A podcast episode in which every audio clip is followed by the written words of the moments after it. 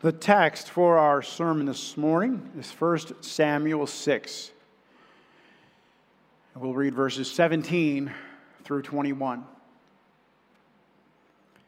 These are the golden tumors which the Philistines returned as a trespass offering to the Lord one for Ashdod, one for Gaza, one for Ashkelon, one for Gath, one for Ekron and the five golden rats, according to the number of all the cities of the Philistines belonging to the five lords, both fortified cities and country villages, even as far as the large stone of Abel, on which they set the ark of the Lord, which stone remains to this day in the field of Joshua of Beth Shemesh. Then he struck the men of Beth Shemesh because they had looked into the ark of the Lord. He struck 50,000 and 70 men of the people and the people lamented because the Lord had struck the people with a great slaughter. And the men of Beth Shemesh said, Who is able to stand before this holy Lord God? And to whom shall it go up from us? So they sent messengers to the inhabitants of Kirjath Jearim, saying, The Philistines have brought back the ark of the Lord. Come down and take it up with you. This time we'll call the kids to the front for their children's sermon. Well, the story that we just read has three parts. First, it tells us about the gifts of gold that the Philistines sent back with the ark of God when they returned it to Israel. Secondly, it tells us about a very foolish and evil thing that some of the people of Israel did. And finally, it tells us how they reacted to God's punishment. The Philistines, who were the enemies of God's church, had stolen the holy ark of the Lord, that special golden box that had the Ten Commandments inside. And because of this, God punished the Philistines. You remember that God gave them boils, big round sores all over their bodies, and He sent mice that ate their food and made them sick. And many people died because of this. So the Philistines decided to send God's ark back to Israel. They put it on a cart pulled by two cows. And the cows were led by God because no man led those cows, but they walked right down the road to a town in Israel called Beth Shemesh. Can you say that? Beth Shemesh? No, he just says no. That's the way a lot of Bible names are, right? When the ark first came to Beth Shemesh, God's true children came out with great joy to meet it. And they broke the cart into pieces and built a fire. And on that fire, they offered the two cows as a sacrifice to God. It was a way to say thank you because now they could worship God again and, and serve him the way that his word teaches. But right after this church service was done, some men in Beth Shemesh did something very foolish and very evil. They opened up God's ark to look inside, and when they did, God killed them. Now, why was this foolish and evil? God had very, very strictly commanded that no one but the priest could open the ark. There were special ministers of the church called Levites who were the only ones ever allowed to carry the ark, but even they were not allowed to look inside. Now you may ask why. Well, first of all, why doesn't matter. God commanded it. And so we must obey what God commands. We must never argue about God's word and try to decide which rules we think make sense and then obey only those. Secondly, the ark was a picture to God's people of the death and blood of Jesus, which means that the ark was very holy, and things that are holy must be treated in a special way. Because these disrespectful people died, the people in Beth Shemesh were afraid and decided to send the ark to another city in Israel. Now, does that sound familiar? Because it should. That is exactly what the Philistines did when God punished them. Now, our story teaches us three important lessons. First, God punishes evil men because they refuse to know him as God. The Philistines worshiped Dagon, a statue that couldn't save himself from getting knocked on his face before the ark of God, and couldn't save his people from getting boils and losing their food to mice. They knew, the Philistines knew, that, that God was real and Dagon wasn't, but they still wanted to worship Dagon and ignore God. Secondly, God punishes men who do not give him the respect that he deserves. When we ignore going to church or we daydream in church instead of paying attention, when we make fun of God's holy things as if they are not important, we're doing the same foolish and evil thing that the people in Beth Shemesh did when they opened the ark of God. Because God is holy. God's house is holy. God's Bible is holy. God's day is holy. And we must always treat these things with respect. And thirdly, people who don't love God try to get away from Him and His worship. The people of Beth Shemesh would rather send the ark away than to tell God that they were sorry for being so disrespectful of Him and His worship. You should be very afraid when your heart would rather do anything else on the Lord's day than come to church and worship God and sing and pray and hear His word. That was the sin of the people of Beth Shemesh. They would rather live without God and His ark than be sorry for their sins and worship Him. I will pray and then you can return to your seats. God, who did of old speak unto the fathers by the prophets, and has spoken unto us in these last days by thy Son, speak to us now through thy holy word. Make our hearts to be as good and prepared soil for the good seed of thy kingdom. Teach us to know thy will and to do it in all things. May the Holy Spirit be with us now as a spirit of light and life. And may Christ be glorified in the preaching of his gospel this day. May grace and peace be multiplied unto us all through the knowledge of thee and, and Jesus our Lord. For his name's sake. Amen. The human heart has a mysterious capacity to forget God. Incredible. If it, if it weren't so universal, it would hardly be believable. Men can experience amazing providences, things that perhaps swell their hearts with gratitude to God, but the second the impressions of the events have passed, all memory of God is gone. Perhaps people have experienced things that you think could never be erased from their memories, displays of God's mercy and justice that you would assume would be etched in their consciences forever. And yet these people can behave as if no such things ever happened. Israel at Mount Sinai is a good example. They had seen the mountain covered with clouds, convulsing with thunder and lightning, while God, whose presence was declared by these things, declared to them his holy law.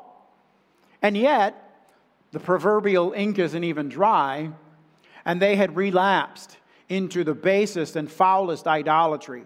Their lust for a visible God came rushing in as if they had not witnessed what they had undoubtedly witnessed. Our text is another prime example. The Israelites had been left without God in the world for a full seven months. No doubt they had heard of the heavy hand of the Lord against the Philistines. They had mourned the loss of the tabernacle worship and sacrifice. The high priest could pour no blood on the mercy seat, all the while that the ark was among the Philistines the church had been reduced to a virtual atheism, not because they had ceased to believe in God, but because God had forsaken them. And yet, the ark is barely back among them. The sacrificial fires are barely burnt out in Joshua's field, and the men of Beth Shemesh have broken God's most sacred ordinances regarding his ark. So, our outline this morning is as follows Number one, judgment upon the heathen. Number two, judgment upon apostates. And number three, we'll call reform instead of repentance.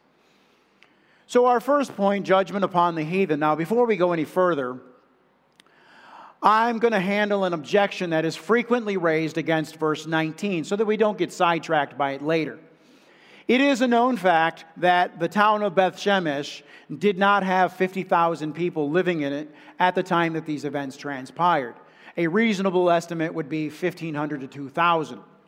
Liberal scholars, and sadly far too many conservative scholars, simply assert or accept the assertion that the text is corrupt here. Now, a true Bible believer can never accept such a premise. What good is it for God to give us His inspired word if He fails to protect the text from being corrupted? These numbers are literally in the Hebrew text, and so we must deal with them honestly. We may not say the text is mistaken here or there's a scribal error here. Because the second we open that door, we undermine the authority of all Scripture. If God has failed to protect 1 Samuel 6:19 from scribal error or corruption, who's to say he hasn't failed to protect John 3:16, Psalm 23 or your favorite verse from being corrupted? So how do we handle this issue? We must never approach scripture from a position of skepticism or unbelief. We must always approach it with faith and uncompromising commitment to the veracity of every single letter of the text. Scripture is the Word of God, not the Word of man. The Bible is not the product of the church. It is given by inspiration of the Holy Spirit. And so we must never presume to question it or trifle with its words as if it were merely a human document of merely human origin. The Hebrew text literally has it like this 70 men, 50,000 men. The numbers separated, numbers 70 and 50,000.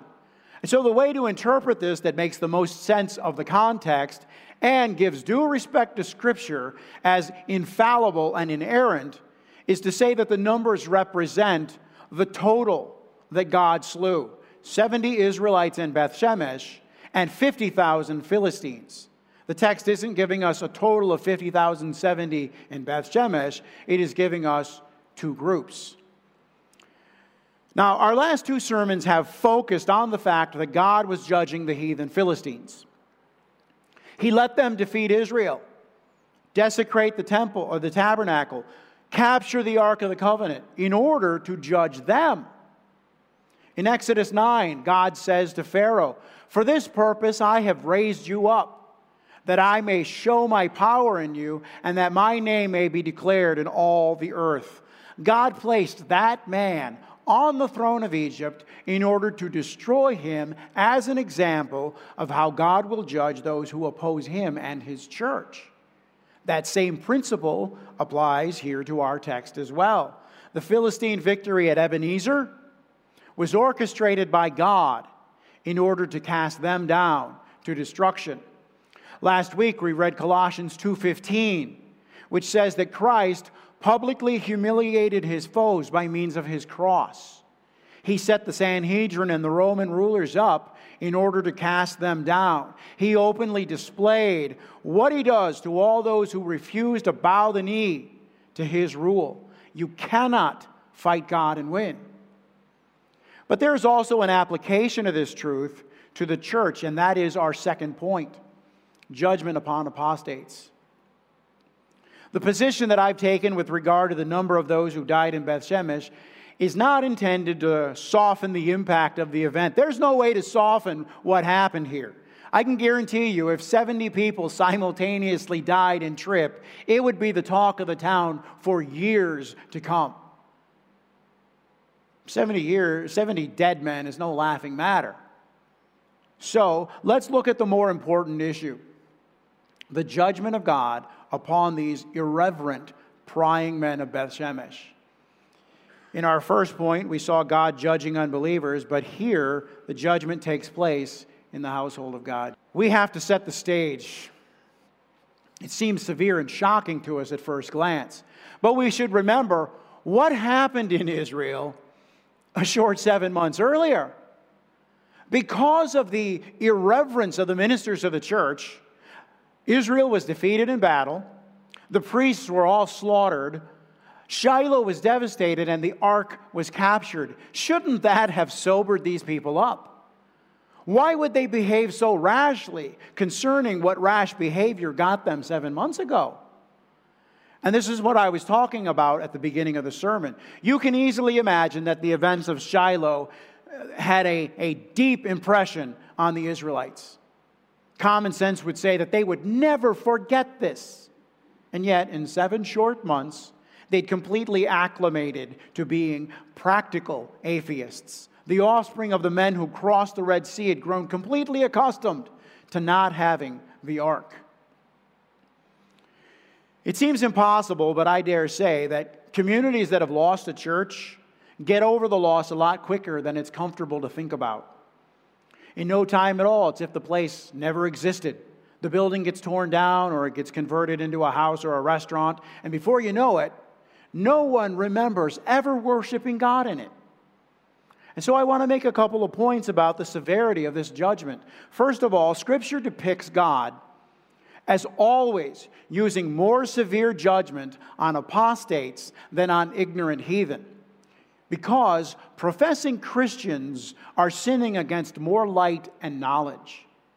And more importantly, their sins concern God's own worship and service. And God is far more zealous for his own reputation than he is for ours. And secondly, men are incompetent judges of these matters because they don't understand all the reasons and causes of God's judgments. You see, in Numbers 4, God gives very strict rules about the ark. The Levites, who were ordained by God to the ministry, were never, never permitted to look inside the ark. When the priest opened it up, the Levites had to leave so that they could not see. If they did, they would die. And in the case of the Levites, they wouldn't have been looking out of morbid curiosity or, or irreverent nosiness, and yet God's holiness would still have struck them dead. So, how much more in our case, where these men, who were neither Levites nor priests, were meddling in divine affairs?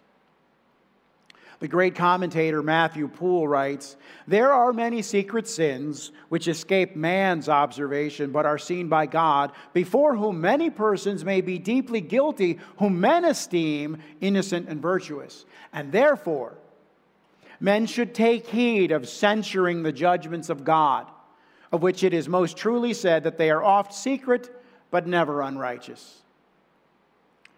I'm going to be quick on the third point because I want to linger on the practical applications. And so I'll call this point reform instead of repentance.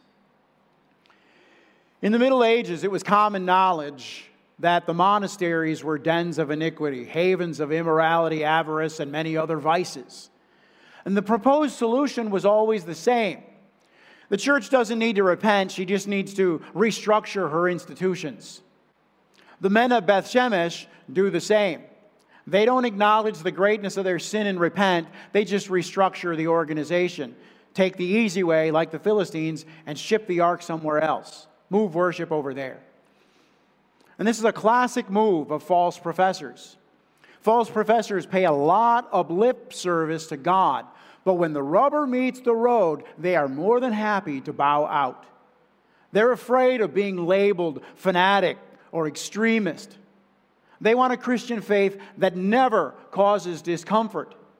Never mind what God's word actually says about worship, about the Lord's day, about reverence for Scripture, about marriage, about the family, about anything.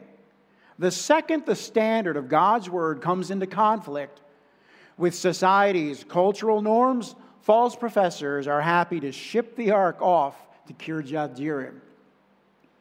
And you see, it wasn't that the men of Kirjat Jearim were, were intrinsically more holy or better equipped to handle the ark. No thought was even given to that consideration. These false professors were behaving just like the heathen Philistines. God's wrath breaks out in Ashdod, the solution is send the ark to Gath. When the Lord's wrath is kindled against Gath, the solution is send the ark to Ekron. And now, when the Lord's zeal for his own holiness breaks out against the irreverent men of Beth Shemesh, the solution is the Philistines have brought back the ark of the Lord. Come down and take it up with you. Perhaps you've noticed that they hid the real problem from the men of, Beth, of Kirjath Jearim. They pitch it like it's the most normal thing in the world. The ark is back from the Philistines. You guys should come and get it. Like they're working on the, the assumption that the ark should rightfully be in Kirjath Jearim. It's pure pride, or pure bait for the pride of Kirjath Jearim. What they don't tell them is who is able to stand before this holy Lord God. The men of Beth Shemesh were looking for patsies. Who is able to stand before this holy Lord God, and to whom shall it go up from us? False professors are always more comfortable in sin. God's presence isn't welcome because it brings conviction of sin. You remember when Jesus cast demons out of the Gadarene? The demons entered into the swine, and when they did, uh, swine, which Jews were not supposed to be raising in the first place, the men of the place came out, not to rejoice in the spiritual liberty of a man set free from, from demon possession, but rather to ask Jesus to leave because his holiness was wrecking their livelihood. The men of Beth Shemesh were blind, inexcusably blind, even. They were Israelites, members of the visible church, people who had been around the things of God their whole lives. And so we must ask what accounts for this blindness? How can people who have been exposed to the glory of God and to the wonders of His gospel grow as blind and callous as the men of Beth Shemesh who utterly disregarded the proper decorum that God's law required? Well, the foundation of such blindness is the natural depravity of the human heart. By nature, our hearts are blind and indisposed to God's truth. Another name for that is original sin, the fallen nature that we inherited from our first parents, Adam and Eve. Our sinful nature is a fifth column. It's like an enemy outpost that seeks to undermine the work of God's Spirit. Now, original sin is the foundation, but we need more to explain the phenomenon we're looking at. And that more is that the power of our sinful nature is increased by way of our actual sins because habit confirms the sinful inclinations of our nature. The more that the sinful nature is fed, the stronger it grows. Every indulgence of an unclean passion, every repetition of a sinful act strengthens its roots and strikes it deeper into the heart. The conscience, which in the beginning may have been tender and easily impressed with the fear of God, by degrees assumes a hardness and callousness against the threatenings of God's law. Each and every day that sin is persisted in renders repentance and return to God more difficult and more unlikely. Scripture is full of warnings to this effect. Today, if you will hear his voice, harden not your hearts. Wherefore, exhort one another daily while it is called today, lest any of you be hardened through the deceitfulness of sin. But there is a further degree of this sin, and that is the, the habit of sinning carried so far that, that, that God, in his righteous judgment for the abuse of his mercy, abandons the sinner to his own folly without any of what the Bible calls the strivings of the Holy Spirit. At this stage, everything that God has ordained to recover sinners no longer makes any impressions on him. Not only does he not love God, uh, truth, or holiness, he regards them with aversion and hatred. All the tendencies of his soul are bent and molded to his sinful indulgences and enjoyments. He has been given over by God's just judgment to the power of the temptations that he loves and pursues with such passion. Now, none of us can peer into another man's heart and know whether or not he is in such a case. But the Bible is very clear that there are men in such a case. Scripture tells us that there are sinners whose state is already fixed in the secret decree of heaven men who are sealed under judicial hardness, the consequence of their own presumptuous folly and wickedness. Now, where do we find evidence that there are such judgments inflicted upon sinners? Well, this is something that we can only learn from the Word of God because we cannot peer into our hearts and destinies of our fellow men. But Scripture contains many such warnings, warnings that should make every daring sinner tremble. For this cause, we read earlier, God shall send them a strong delusion that they should believe a lie, that they may all be condemned who had pleasure in unrighteousness. Oh, that thou hadst known the things that belong unto thy peace, but now they are hid from thy eyes. Because when I called, ye refused. I stretched out my hand, and no man regarded, but ye have set at naught all my counsel, and would none of my reproof. I also will laugh at your calamities. I will mock when your fear cometh. They shall seek me, but I will not answer. They shall seek me early, but shall not find me. For that they hated knowledge and did not choose the fear of the Lord. Now, are there particular sins which God has determined always and uniformly to punish with this hardness and blindness? Well, none that we are aware of. These are the secrets of the Almighty. All we can do is acquiesce in the words of the Apostle Paul He hath mercy on whom he will have mercy, and whom he will, he hardeneth. But having said that, we must acknowledge that there are such dangerous sins. The first of them is the neglect of the means of grace. See, only the grace of God can bring a sinner to repentance. You can only re- reasonably expect it where He has promised it. But where has God promised it? If faith comes by hearing, and hearing by the Word of God, then we have great reason to fear for those who habitually and regularly neglect public worship on the Lord's day. How can they expect to enter the temple of God in heaven when they habitually refuse to enter his house here on earth? Do you know when churches are usually the fullest? You guessed it, usually at funerals. And this is true everywhere. Now, it's no sin to honor the memory of our godly loved ones who die in the faith. But surely there's something way out of kilter. If more people gather for a saint who has died than gather for the Lord of life in whose house they are meeting. Now ask yourself this question Does ignorance create a secure conscience? Doesn't it rather carry the untaught and uncorrected sinner to the impulses of his own lusts? Yes, yes, there are thieves on the cross, but is that example one on which it is wise to risk your soul? God could miraculously grow a crop of wheat where no farmer has worked the soil. But is that what He's taught us to expect?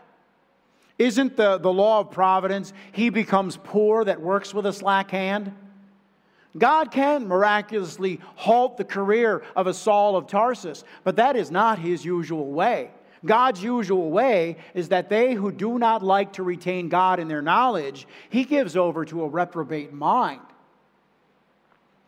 Now, secondly, if neglect of the institutions that Christ has appointed in his church has such dangerous consequences, then we have greater reason to fear the fatal effects of their abuse. It is a sad and observable fact that abuse of the means of grace, or habitually attending on them without regard to their purpose, is as common as their neglect. How many are there who, who rest in the means alone, as if by regular attendance on these things they had fulfilled all that God requires? They trust in a form of godliness without the power. They substitute rites and rituals for true holiness. And the Bible itself testifies to this sad reality. In Matthew 28, the risen Christ appears to his followers, and we read, When they saw him, they worshiped, but some doubted witnessing the miracle of the resurrected Lord didn't guarantee the possession of saving faith among the members of Christ's visible church. These people worship, the text says, but not in faith. For the text says that they doubted, and doubt is the opposite of faith. This was pure external religion. Nothing on earth is more powerful in producing coldness, hardness of heart, and indifference to the great objects of the Christian faith than mechanical, unfeeling attendance at the ordinances of God's house. And the danger stems from the fact that we pay less attention to the things that we do from habit. And this is why I believe it is important to be frequently reminded of the meaning of what we do. For instance, why do I use more elevated language in the pulpit than I do in casual conversation? Why do I use King James verbiage in my pulpit prayers? Why do we sing from the hymnal and the psalms accompanied by an organ instead of a rock band? Why do I wear the pulpit robe instead of cargo shorts? Well, these things are intended to remind us that this is no ordinary gathering. We're not just hanging out having a good time. We're worshiping the sovereign creator, ruler, and judge of the universe. So we approach his presence with reverence and decorum. Jesus is not just some guy, he is the King of Kings. Now, the sacred things that we do in church, which I attempt to infuse with reverence, if they can be done in an unthinking, mechanical, irreverent habit, and they can, how much more if they're done in a formless, contemporary, cutoffs and t shirts manner? But on the other hand, everything that is done with fervor and gravity strengthens the warmth and force of those tendencies of the heart from which they spring by every act and this is verified in the experience of all men. Superficial worshippers come to the Lord's house with his people, but they are often completely unaware of the significance and value of anything that is said or done in the holy acts of worship. Whereas the truly devout, who love God's habitation, the place where his honor dwelleth, they love his service the more by every approach they make into his presence. And they would feel the great pain at being deprived of this precious privilege. Thirdly, Resisting and stifling conviction is a most dangerous means of hardening the conscience and rendering it callous to any future exposure to the Word of God. It's not uncommon to, to see a sinner under the influence of the preaching of the gospel awakened to a temporary concern for his soul. And I'm sad to say that that word temporary is the key word the, the rebukes of his conscience, the gravity of spiritual matters, the life and death nature of divine things strike him as gloomy and hound him with fear and guilt. And so, he strives by any means necessary to rid himself of this gloomy mindset, this gloomy mood, until he finally recovers his old worry free liberty in sinning. And finally, what I believe we see in our text is the habitual indulgence of sins against the light of nature and the revealed will of God. These men knew that God had given strict rules about how the Ark of the Covenant was to be treated. This was no plaything. God had openly threatened death, even to the Levites, if they failed to approach his ark with proper decorum and reverence. Now, the Philistines were sinning against the light of nature. 1 Samuel 5 and 6 repeatedly tell us that the Philistines knew that Jehovah was real. They had enough knowledge to be guilty, but not enough to be saved. And so they eventually returned the ark to Israel. But these men of Beth Shemesh, they were not sinning merely against the light of nature. They were sinning against the revealed will of God. And there is no sin more effective in hardening a sinner's conscience. The palms of many of your hands are hard and calloused from a lot of honorable hard work. But callousness of soul is not honorable. If we have provided songs of praise, prayers of confession and adoration, reading and exposition of God's word, and, and administration of the sacraments, that's about all we can do for you. If you neglect these things by regular and habitual absence from God's house on the Lord's day, if you abuse these things by unthinking and unfeeling participation in them, or openly disregard them in favor of your darling sins, you will give yourself a calloused soul that is beyond feeling. And this will be God's judgment as fair and as reasonable as when he killed the men of Beth Shemesh for their irreverent treatment of his holy ark. Let us pray.